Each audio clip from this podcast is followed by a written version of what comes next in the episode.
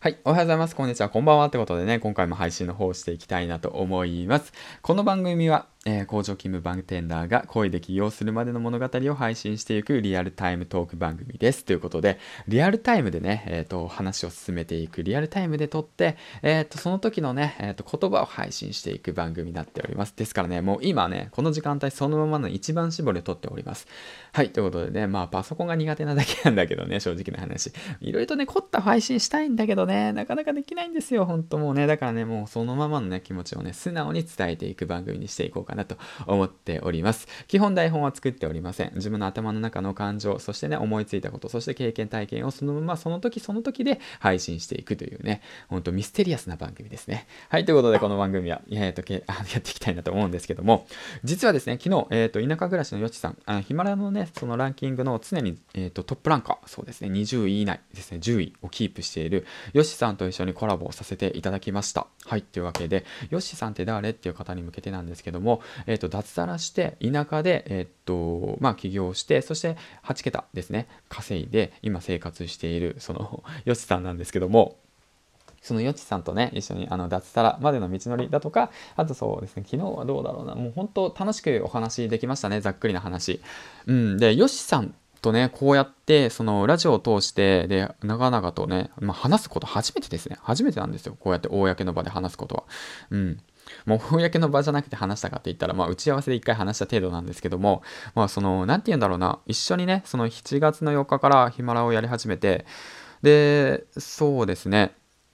で、同じ同士としてね、あと、マイデント先生とかね、まあ他にもたくさんいるんですけども、その、まあ、すごく影響を受けた方の一人です。はい。で、ヨシさんとね、一緒に話していて、で、まあ、昨日の振り返りとしてはね、やはりね、その声でつながる、そのメンバーというか、その仲間っていうのは、本当に初めて会った気がしないなっていうこと。うん、と、年がまあ近かったってことで、まあ近かったっていうか近いことによって、まあすごく、まあ打ち解けれたっていう形ですね。うん。で、まあ、ヨシさん自体が、自体が、まあ、ヨシさん自身が、うん。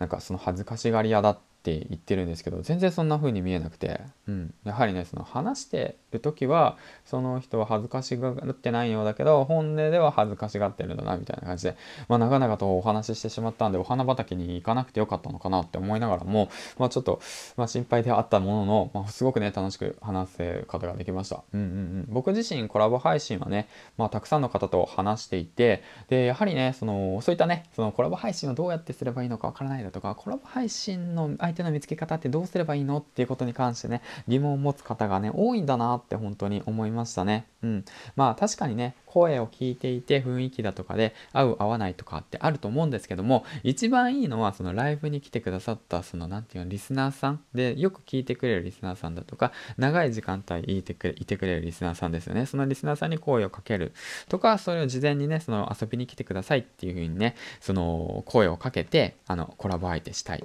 人にですよ。で来てくださったらあのコラボするっていう形がね一番ベストなのかなと思ってます。はい、ということでね、まあそんな感じで昨日のね、ヨシさんの、えーと、コラボの感想と、あとはまコラボ配信の相手の見つけ方ですね。はい、そういったことについてね、話していきました。ということでね、昨日来てくださった皆さんは本当にありがとうございました。ということでね、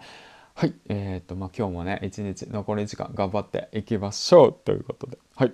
えっ、ー、と、あと最後にですね、まあ、僕自身今、オーディオマーケティングサロンというね、音声のマーケティングに特化したサロンを運営していますので、もしよかったらリンクの方飛んで入っていってください。ということで、うん。